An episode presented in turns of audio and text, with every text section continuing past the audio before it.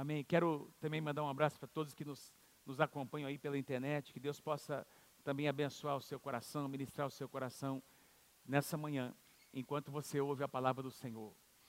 Queridos, dia 25, quarta-feira, é, no mundo inteiro celebra-se o Natal, o nascimento do Senhor Jesus.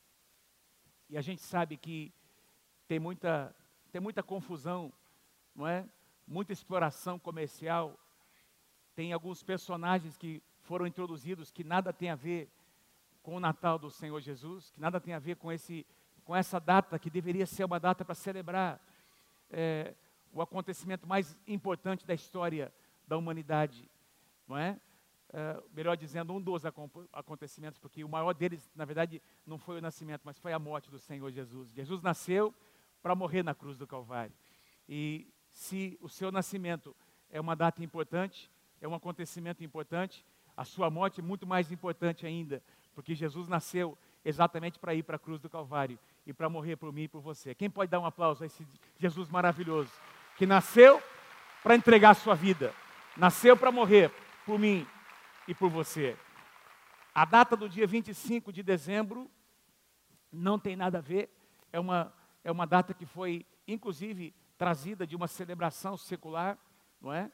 E, e alguns estudiosos dizem, pelos estudos, que Jesus deve ter, a provável data ou época da, da, do nascimento de Jesus foi entre setembro e outubro, exatamente quando o povo de Israel, é uma suposição, quando o povo de Israel celebrava a festa dos tabernáculos. Então, a data do dia 25 de, de, de dezembro é uma data que foi é, trazida de uma celebração secular, não tem nada a ver com a data é, é, exata do nascimento. É, alguns estudiosos, como eu havia dito aqui, é, pelos estudos feitos, não é?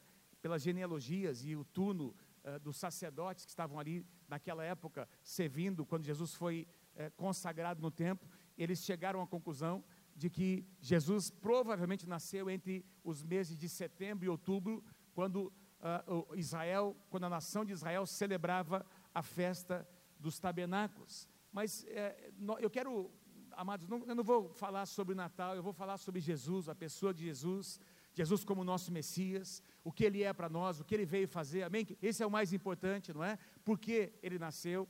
Mas eu quero, antes de entrar na palavra, é, expressar a minha indignação.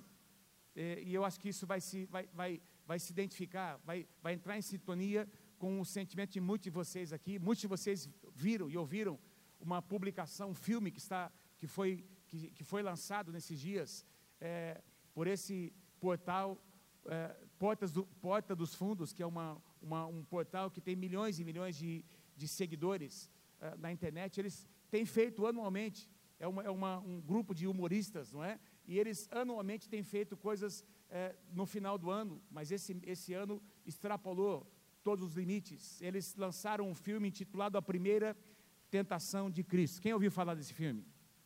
Gente, eu, os comentários é, foram tão intensos que eu, eu confesso a vocês que eu tentei. Eu vi o trailer e tentei assistir para ver, inclusive para conseguir ter uma, uma, uma, uma, fazer uma crítica a respeito desse, desse filme. Não consegui assistir, não consegui assistir.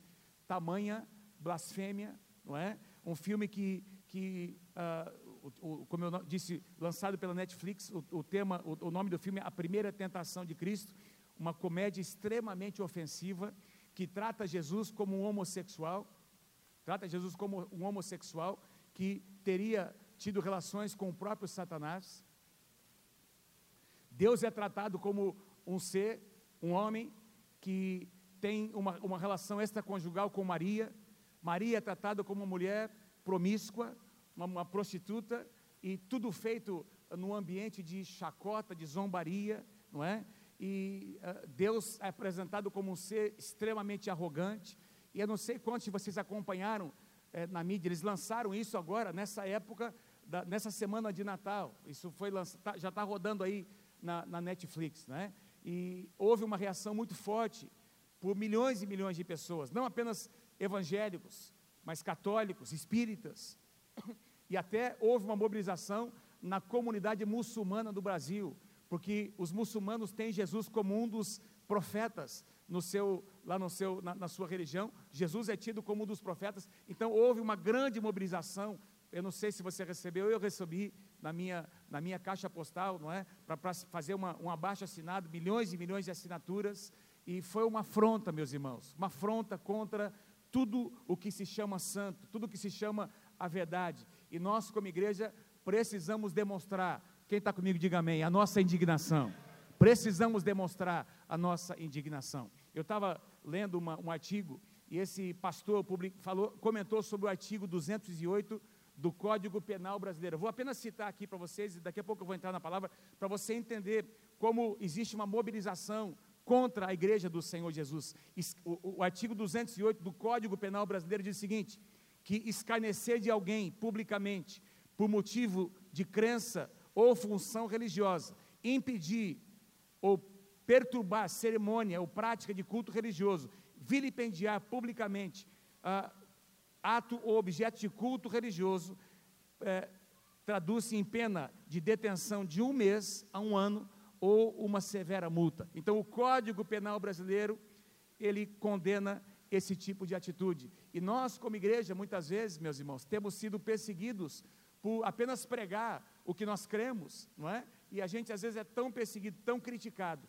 E essas, é, essa, esse portal aí lançou esse filme, não foi feito absolutamente nada, mas nós queremos registrar aqui a nossa indignação como povo de Deus, queremos entrar em sintonia com os cristãos aqui do nosso país, para demonstrar, dizer que nós não concordamos e não aceitamos uma situação como essa. Quem está comigo, diga amém. Mas isso mostra os tempos difíceis em que nós estamos vivendo. Isso mostra, meus irmãos, que existe toda uma mobilização para é, falar uma mentira como se ela fosse uma verdade.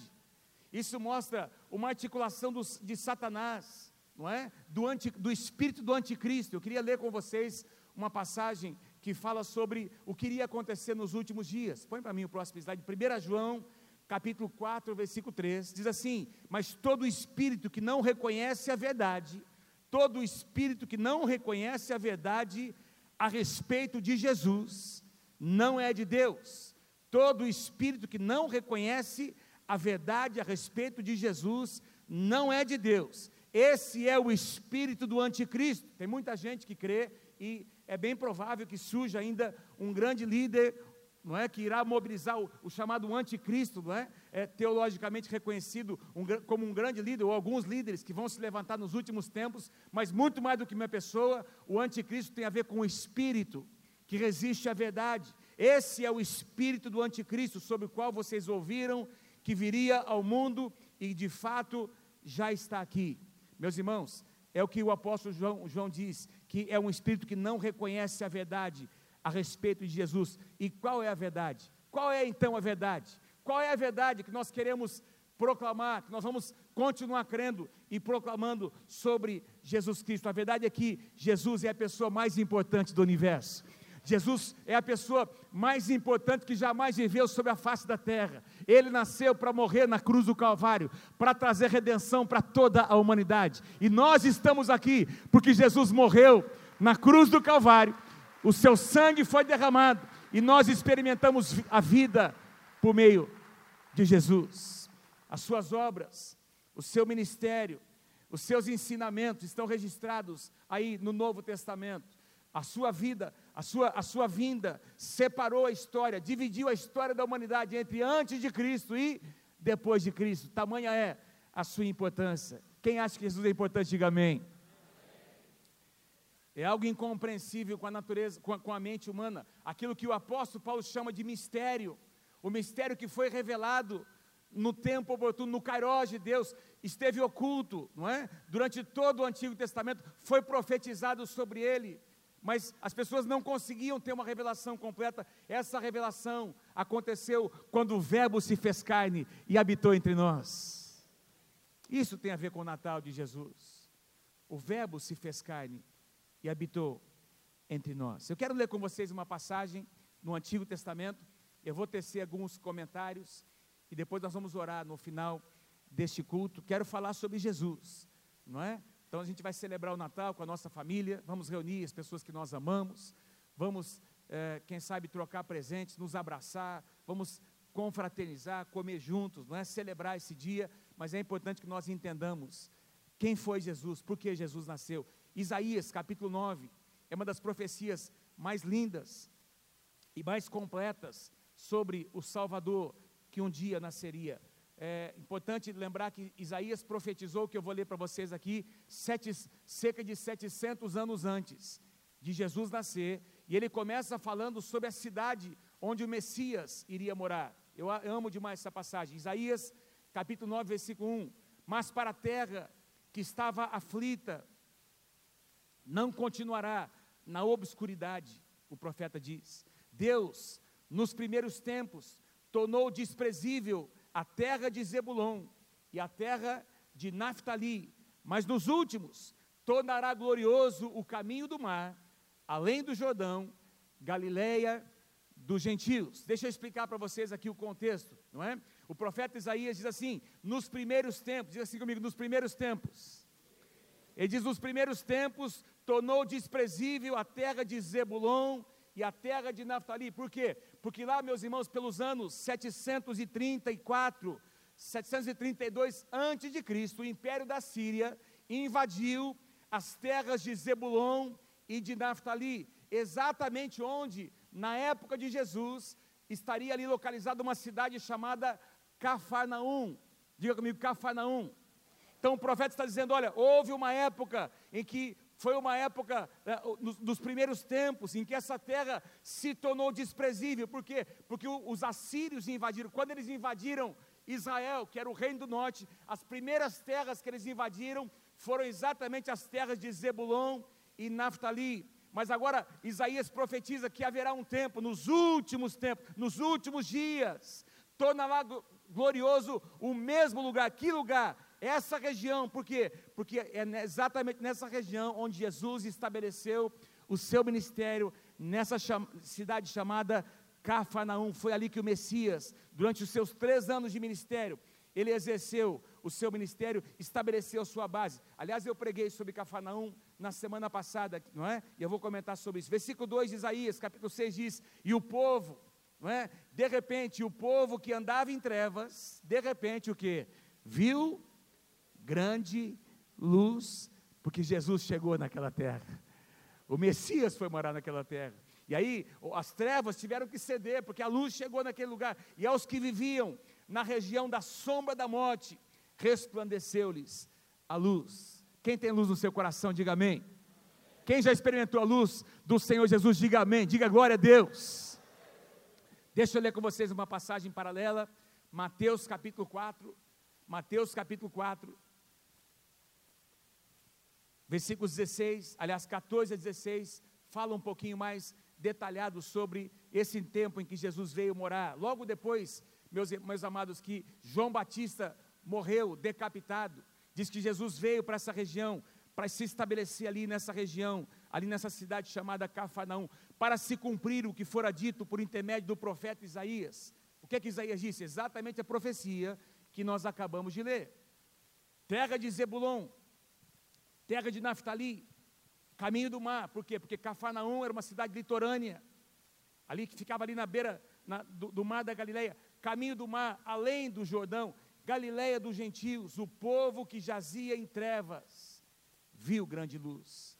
E aos que viviam na região da sombra da morte, resplandeceu-lhes a luz, porque Jesus veio morar naquele lugar. Eu amo demais os detalhes da palavra, não é? Para se cumprir o que fora dito pelo profeta Isaías. Ou seja, Jesus não foi morar em Cafarnaum porque ele quis. Ele não foi porque Cafarnaum era uma boa cidade para se ver. Aliás, nessa época, Cafarnaum, eu estava fazendo um estudo aqui, tinha entre 600 e 1.500 habitantes. Era uma cidade portuária. Tinha muitos pescadores que moravam naquela região ali, não é? Era uma região onde, por onde passava muita gente. E, queridos, era onde morava também Pedro, seus irmãos pescadores. E onde ele chamou, onde Jesus chamou muitos dos seus discípulos para se tornarem pescadores de homens. E Jesus, querido, não foi morar numa cidade apenas ah, porque ele achava bonito, para prosperar financeiramente, etc. Não, ele foi como um ato de obediência ao seu pai. Havia uma profecia, havia uma declaração. Tem muita gente, e eu queria fazer aqui um paralelo, tem muita gente tomando decisão muito séria na sua vida, queridos, apenas buscando, não é? Coisas naturais. E eu, eu tenho certeza que você vai, vai concordar comigo. As nossas decisões, meus amados, precisam ser pautadas pela obediência. Será que Deus está dizendo? Será que Deus deu essa direção? E aí, nós encontramos aqui nesse contexto, Deus dando a direção para Jesus ir morar numa cidade onde o profeta havia já profetizado que ele estabeleceria o seu ministério ali, e quando ele chega, as trevas dissipam, as trevas se retiram, e o povo que jazia em trevas viu grande luz, e aos que viviam na região da sombra da morte, resplandeceu-lhes a luz, uma cidade inteira, e, e, a gente vai, se você procurar saber, você vai entender que uh, as pesquisas mostram que Cafarnaum era uma cidade uh, assim, onde havia muita miséria, muita prostituição, cidade portuária, e Jesus vai para este lugar, Jesus vai morar neste lugar, e as trevas começam então a ser dissipadas, porque Jesus entra naquele lugar. Quando Jesus chega no pedaço, o negócio muda. Quem pode dizer amém? Você carrega a presença do Senhor Jesus. Você carrega. E onde você está, onde você vai, eu creio de todo o meu coração que as trevas vão recuar naquele lugar. Amém? Jesus, naquela cidade chamada Cafarnaum, pregou na sinagoga, ministrou nas ruas da cidade, ensinou e curou na sua própria casa. Eu fiz aqui uma relação, meus irmãos, de milagres. Além daquele que eu compartilhei com vocês da semana passada, sobre aquele paralítico, não é? Lembra? que foi trazido e, colo, e, e, colocado pelo, pela, pelo, uh, pelos, uh, como é que chama o, não é, não é telhado, é, é, tipo de uma, uma abertura que tinha, não é? Ali, que foi colocado ali por, por, cima na casa, nós encontramos vários outros milagres, não é? A cura do servo do centurião romano aconteceu em Cafarnaum. Dois cegos também foram curados ali. Um homem mudo endemoniado, foi curado nessa cidade por Jesus. Ele, Jesus libertou ali um homem possesso de um espírito maligno, não é imundo. Curou também a sogra de Pedro, porque a casa de Pedro era nessa cidade. Enfim, diversos milagres aconteceram ali. Vamos, vamos continuar. E agora o, o profeta Isaías vai falar sobre propriamente o nascimento de Jesus, versículo 6. Porque um menino nos nasceu, e um filho se nos deu, e o governo está sobre os seus ombros, e o seu nome será maravilhoso conselheiro, Deus forte, Pai da eternidade e príncipe da paz. Para que se aumente o seu governo e venha paz sem fim sobre o trono de Davi e sobre o seu reino, para o estabelecer e o firmar mediante o juízo e a justiça, desde agora e para sempre. O zelo do Senhor dos exércitos fará isso. O zelo do Senhor dos Exércitos fará isso. Uma linda profecia sobre o Natal, sobre Jesus, sobre o menino que nasceria. Um menino nos nasceu. Põe para mim o próximo slide, por favor. Um menino nos nasceu. E tem aqui um significado. Eu, eu gostaria de, de trazer para você algumas, alguns princípios importantes, meus queridos. Nasceu uma criança, nasceu um bebê, num lugar, assim, humanamente, naturalmente falando, muito desprezível Jesus era esperado como o rei, o rei de Israel, como aquele que viria para reinar, para tirar ali a, a, o domínio do império romano, aquela, aquele império que era tão, tão, tão cruel com, com Israel. E aí Jesus vem e nasce como uma criança, um menino, numa manjedoura, num lugar simples. E nós temos, meus queridos, alguns detalhes importantes sobre o nascimento de Jesus. Tanto o pai natural, José quanto Maria, a mãe de Jesus, eram descendentes de Davi.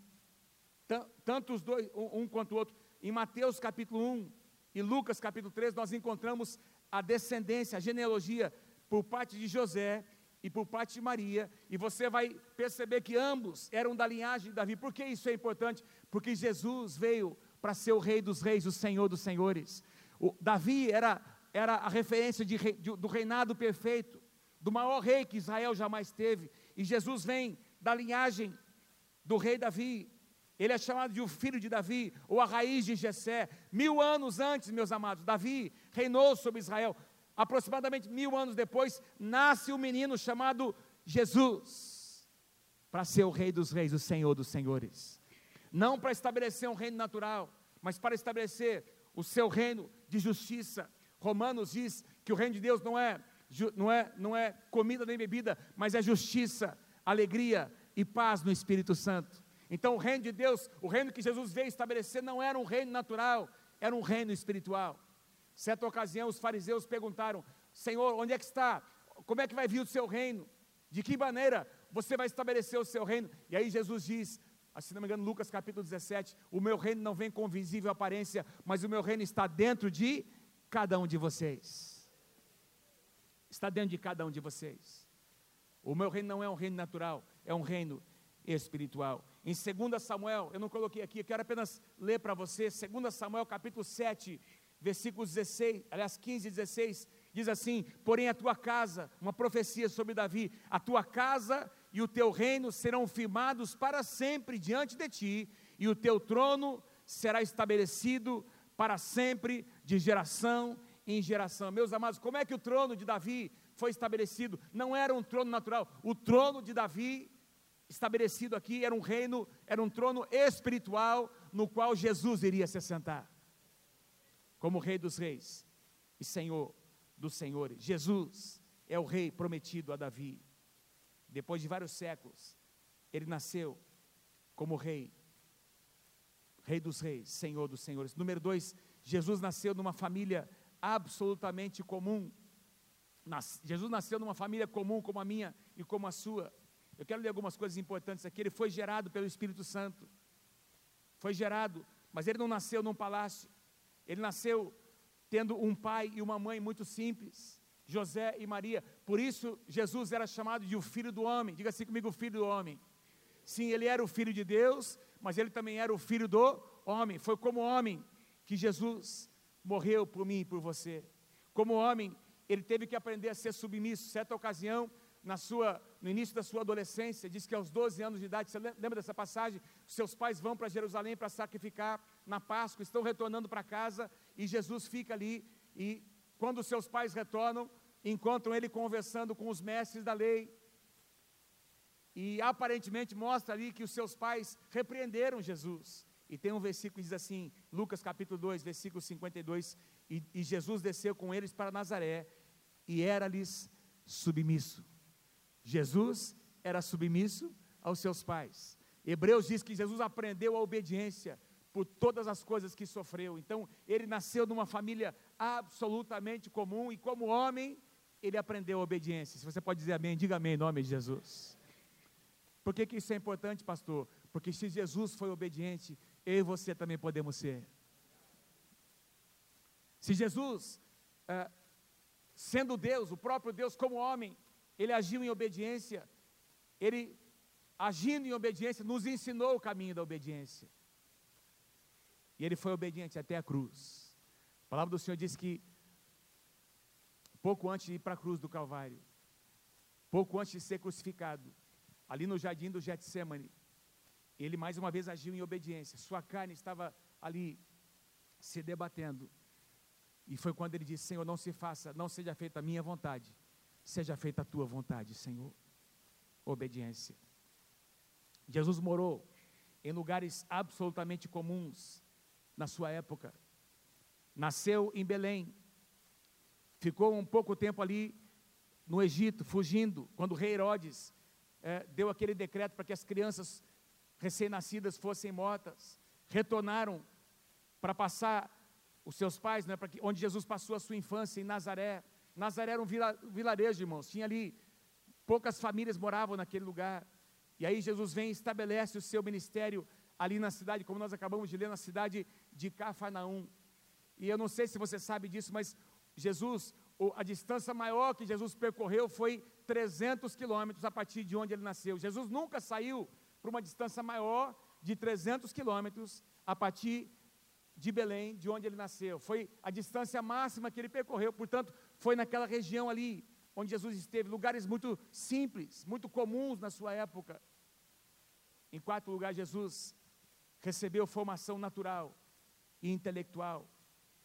Ele sabia ler e escrever, o que era algo já acima do padrão da sua época. Jesus tinha uma profissão. Quem aqui, quem aqui acha que é bom ter uma profissão? Amém, queridos?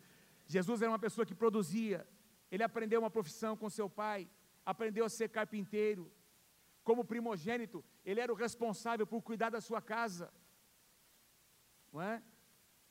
Cuidar da sua casa. Quando seu pai, historicamente, a gente fica sabendo que seu pai vem a falecer, Jesus se torna o responsável sendo primogênito da sua casa, e por isso na cruz do Calvário ele coloca João como responsável para cuidar da sua mãe, porque como filho primogênito ele tinha essa responsabilidade de cuidar da sua mãe. Ele sabia falar aramaico, que era a língua mais comum do, entre o povo, conhecia o grego, sabia ler em hebraico, porque o Antigo Testamento era escrito em hebraico e ele diversas vezes leu a lei nas sinagogas. E ele era chamado de rabi, de mestre que era um título bastante importante, o que mostra que Jesus era uma pessoa acima da média. Amém, gente? Jesus sabia o que estava fazendo. Ele tinha uma sabedoria acima da média. Lucas capítulo 2, versículo 40 diz: Crescia o menino, crescia o menino e se fortalecia, enchendo-se de sabedoria, e a graça de Deus estava sobre ele. Louvado seja o nome do Senhor. Ele nasceu como menino, mas ele foi crescendo em graça, em sabedoria. Enfrentou as coisas que nós enfrentamos: frio, fome, sede, cansaço. Tinha necessidades. Como homem, ele passou todas essas necessidades. Foi tentado, mas nunca pecou. Hebreus capítulo 4, versículo 15 diz: Antes foi ele tentado em todas as coisas, a semelhança humana, mas o que? Sem pecado. Então, o que eles estão dizendo nesses filmes é mentira. A verdade é o que a palavra de Deus diz sobre o nosso, o nosso Senhor e Salvador Jesus Cristo. Essa é a verdade. Jesus nunca, nunca pecou. Ele sempre foi vencedor sobre as tentações e nos ensinou o caminho da vitória. Vamos continuar? No capítulo 9 de Isaías, um filho se nos deu. É a segunda expressão. Um menino nos nasceu, um filho se nos deu. A palavra filho aqui é uma palavra-chave no contexto da palavra, não é? Porque Jesus é, era filho de Deus e era filho do homem. Era filho de Deus Pai, mas era filho também de José e de Maria. João capítulo 3, versículo 16. Quem lembra dessa passagem? João 3,16, comigo lá, todos, todos juntos, vamos lá. Porque Deus amou que,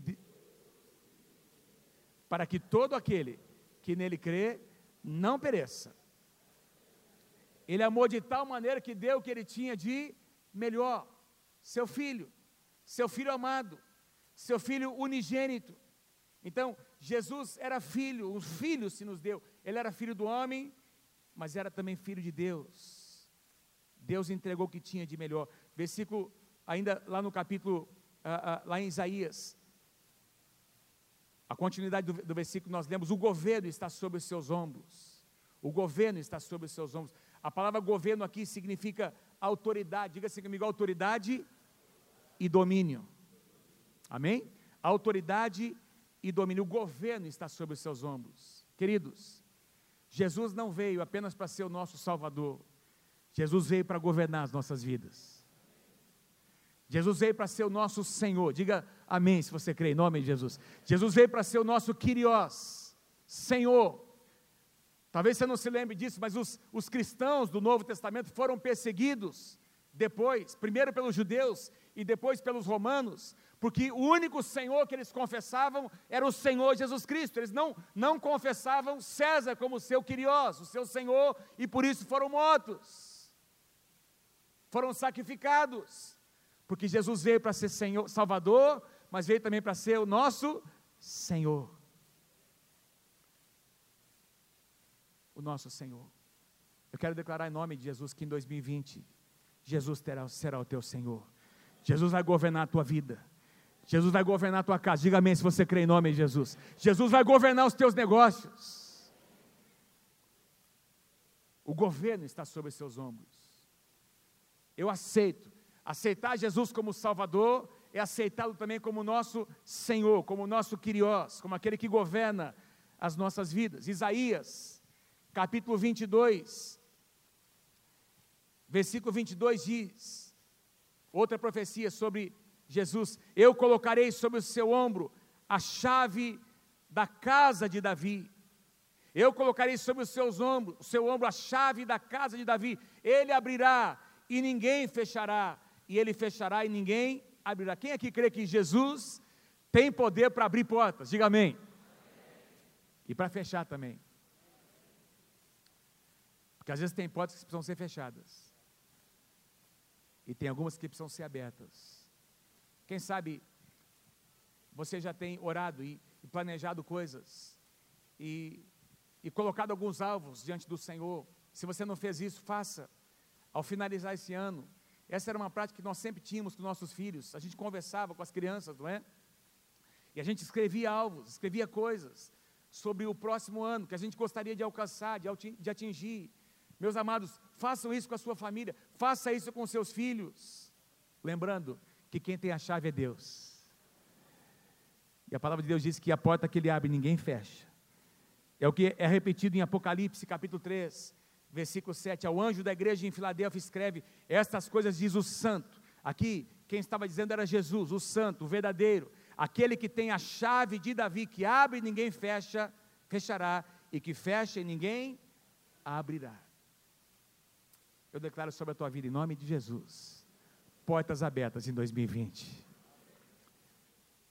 Eu sinto algo profético nessa manhã. Levanta as suas mãos. Pai, eu oro por cada um que está aqui nessa manhã, Senhor. Cada um que veio aqui nessa manhã, Pai, que, que veio para ouvir a tua palavra, Senhor e alguns dos irmãos que estão viajando, que fazem parte dessa casa, eu quero declarar em nome do Senhor Jesus, representando aqui a nossa equipe pastoral. Nós estamos aqui debaixo da tua autoridade, e eu quero declarar em nome de Jesus, Senhor, que portas se abram diante de nós nesse ano, Pai. E que o diabo seja frustrado, Satanás seja frustrado, aquele que vem para roubar, matar e destruir, seja frustrado nas nossas vidas, Senhor nós declaramos que viveremos para ver portas se abrirem diante de nós. Porque nós cremos que tu tens o governo sobre os teus ombros e que tu tens a chave da casa de Davi nas tuas mãos, Senhor. A tua palavra diz que a porta que tu abres, ninguém vai fechar. É o que nós cremos. É o que nós cremos em nome do Senhor Jesus. Dê um aplauso se você crê.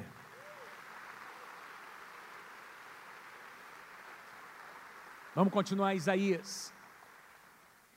Isaías, o capítulo que nós lemos, o profeta Isaías, capítulo 9, versículo 6, diz, capítulo 9, versículo 6, diz, porque o menino nos nasceu, o filho nos, se nos deu, o governo está sobre os seus ombros, e o seu nome será maravilhoso conselheiro, Deus forte, Pai da eternidade e príncipe da paz. Eu quero conversar um pouquinho com vocês sobre esses quatro nomes. Aliás, eu estava aqui estudando esses nomes.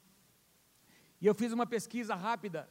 Hoje, hoje é mais fácil, não é? Você vai no Google, você põe ali, eu quero saber todos os nomes de Jesus, não é? Coisas que gente demorava muito tempo para gente, a gente conseguir. Eu, em alguns minutinhos, consegui encontrar 319 nomes. 319 nomes que as Escrituras nos dão, todos eles com passagens bíblicas. O profeta Isaías citou apenas quatro, tem mais de 300 na palavra. Esse é o Jesus verdadeiro. Amém, queridos? Esse é o Jesus verdadeiro. E eu quero, vou, vou até citar alguns aqui para vocês. Jesus é advogado. Quem é que crê que Jesus é o nosso advogado? Diga amém. Ele pleiteia as nossas causas, não é? Ele é o Cordeiro de Deus que tira o pecado do mundo. Jesus é o supremo pastor. Jesus é o primogênito entre muitos irmãos. Nós somos irmãos do Senhor Jesus. Jesus é o leão da tribo de Judá. Jesus é a estrela da manhã. Jesus é o nosso guia, o nosso juiz. Jesus é o legislador. Jesus é o nosso libertador. Jesus é o mediador entre Deus e os homens. Jesus é o pão da vida. Jesus é a luz do mundo, Ele é o sol da justiça, Ele é a rocha eterna, Ele é a pedra angular. Jesus é o caminho, a verdade e a vida. Jesus é o princípio, o meio e o fim. Jesus é tudo em todos. Louvado seja o nome do Senhor Jesus. Tem muito mais aqui. Se alguém quiser, depois eu posso presentear alguém aqui que tiver interesse, não é? Se alguém quiser, eu posso entregar para você no final do culto aqui, para você levar para sua casa. Uma pesquisa que eu fiz com todas as passagens bíblicas, títulos e nomes do Senhor Jesus. E aqui Isaías, ele nomeia quatro nomes, ele dá quatro nomes, que talvez é, é, eu queria falar um pouquinho sobre eles, eu quero encerrar orando com você, porque eu creio que isso aqui tem a ver com algo, com, o que Jesus representa na prática para mim e para você, é por isso que ele nasceu, para ser o que Isaías declarou: maravilhoso conselheiro. Tem algumas traduções que separam maravilhoso de conselheiro, mas nos melhores textos originais, essas duas palavras aparecem juntos, ou seja, Jesus é um conselheiro maravilhoso. Jesus é o melhor conselheiro. Jesus é aquela fonte de sabedoria inesgotável. Quem pode dizer amém? Tudo o que você precisa está em Jesus. Todos os seus anseios, as, suas, as respostas para, as perguntas que você tem, que a humanidade tem, estão onde? Em Jesus Cristo. As pessoas que não conhecem Jesus vivem um vazio existencial, por quê? Porque há, há perguntas sem respostas, que, as, que a filosofia não vai responder, que a sabedoria humana não vai responder. Somente Jesus tem as respostas para os anseios da alma do homem. Jesus é um maravilhoso conselheiro. Ele é a personificação da perfeita sabedoria. Quem pode dizer amém? Jesus veio trazendo palavras de vida eterna. Jesus veio trazendo solução para os problemas da humanidade. Jesus é um maravilhoso conselheiro. Meu irmão, presta atenção, não existe, não existem problemas que Jesus não consiga resolver. Não existem situações que Jesus não possa intervir. Nada fica oculto aos seus olhos. Aliás, Jesus é a própria resposta. Amém? Um dia, quando nós estivermos diante dele, na sua segunda vinda, de repente, se tiver alguma dúvida, não vai ter mais, porque Jesus vai ser instantaneamente a resposta para todas as nossas perguntas. Ele simplesmente é. E quando ele, quando ele vier, ele será a resposta, a resposta que nós precisamos. Jesus diz lá que ele é um Deus forte. A expressão forte aqui, a expressão hebraica é El Gibor, que é aquele Deus que luta as nossas batalhas. É aquele Senhor que veio para lutar as nossas batalhas, as nossas lutas, para vencer as nossas lutas.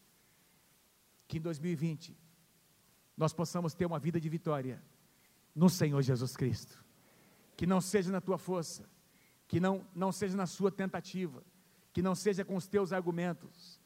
Jesus, Ele é Deus forte, Ele é aquele que vence as nossas batalhas. Colossenses capítulo 2, versículo 9 diz que nele habitava corporalmente toda a plenitude da divindade. Tudo que Deus é estava concentrado no Senhor Jesus Cristo. Pai da eternidade.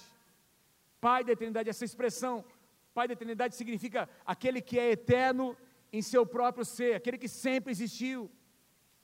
Você e eu sabemos que a figura de pai não é, está mais relacionada a Deus, mas num certo sentido, Jesus como pastor, o Senhor é meu pastor, nada me faltará. Jesus, como o supremo pastor, também exerce a figura de pai sobre nós. Quantos aqui pode dizer que Jesus tem cuidado da sua vida como supremo pastor? Amém? Príncipe da paz.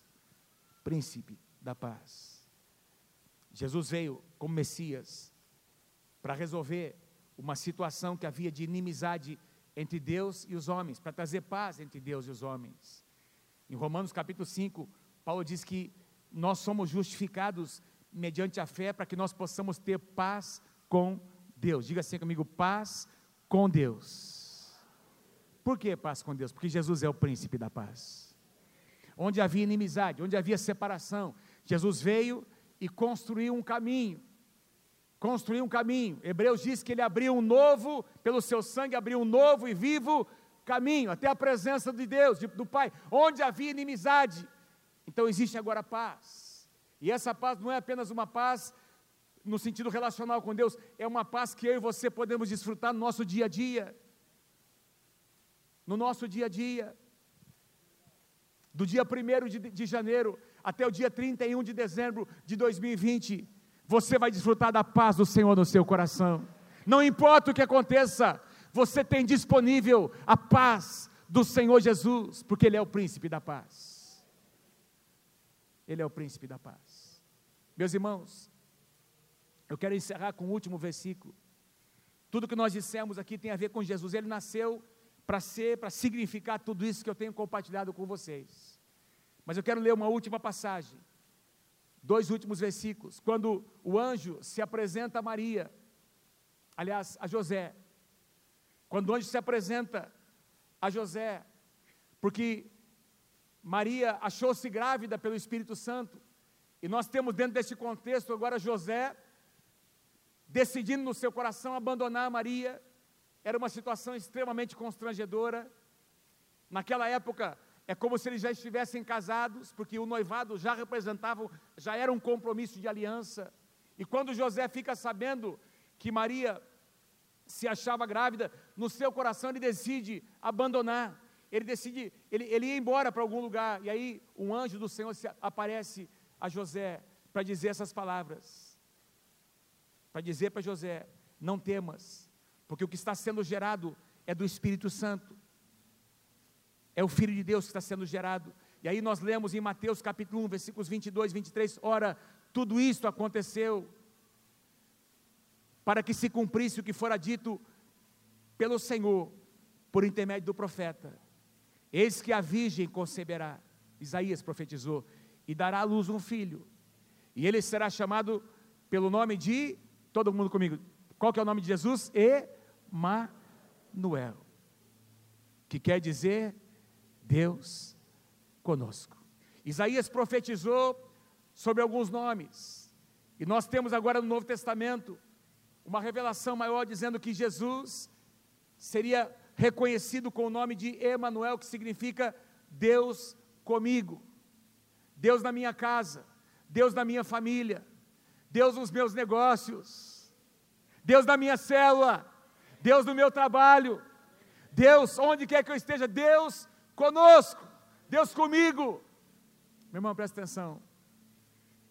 Esse Jesus nasceu não apenas para morrer por você, ele nasceu para nunca mais te abandonar.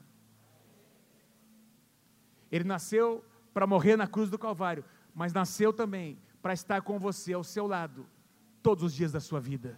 Para que você perceba e sinta que ele, ele é um Deus Emanuel. O que significa isso? Deus comigo, quando eu preciso de uma situação específica, qualquer que seja, ele se apresenta como aquilo, como conselheiro, como Deus forte, como aquele que traz a paz como aquele que abre portas, como aquele que ouve as minhas orações, como aquele com quem eu posso conversar e ter comunhão. Ele é Deus presente. E esse conceito foge, meus irmãos, tudo aquilo que, que as, as demais religiões têm como, como um Deus que está em algum lugar distante, que tem que ser adorado e venerado, e para quem tem que ser dado oferendas, esse conceito é totalmente contrário a todo o conceito de outro, do, do, dos demais deuses, porque porque os deuses, os milhões de deuses que existem estão longe, estão distantes, mas o nosso Deus se fez carne para se tornar Deus, Emanuel, presente comigo, com você, todos os dias da nossa vida, para nos acompanhar, nos servir, nos abençoar, nos cobrir, nos revestir de força